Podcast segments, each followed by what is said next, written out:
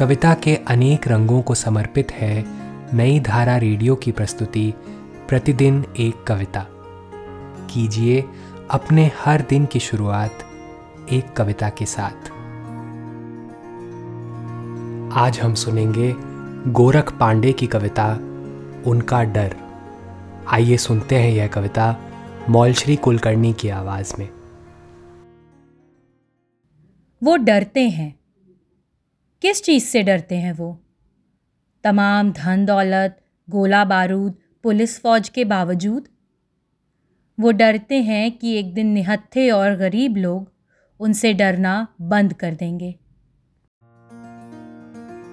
आज की कविता को आप पॉडकास्ट के शो नोट्स में पढ़ सकते हैं। आप जहाँ भी प्रतिदिन एक कविता सुन रहे हैं, वहाँ अपने कमेंट शेयर करना ना भूलें।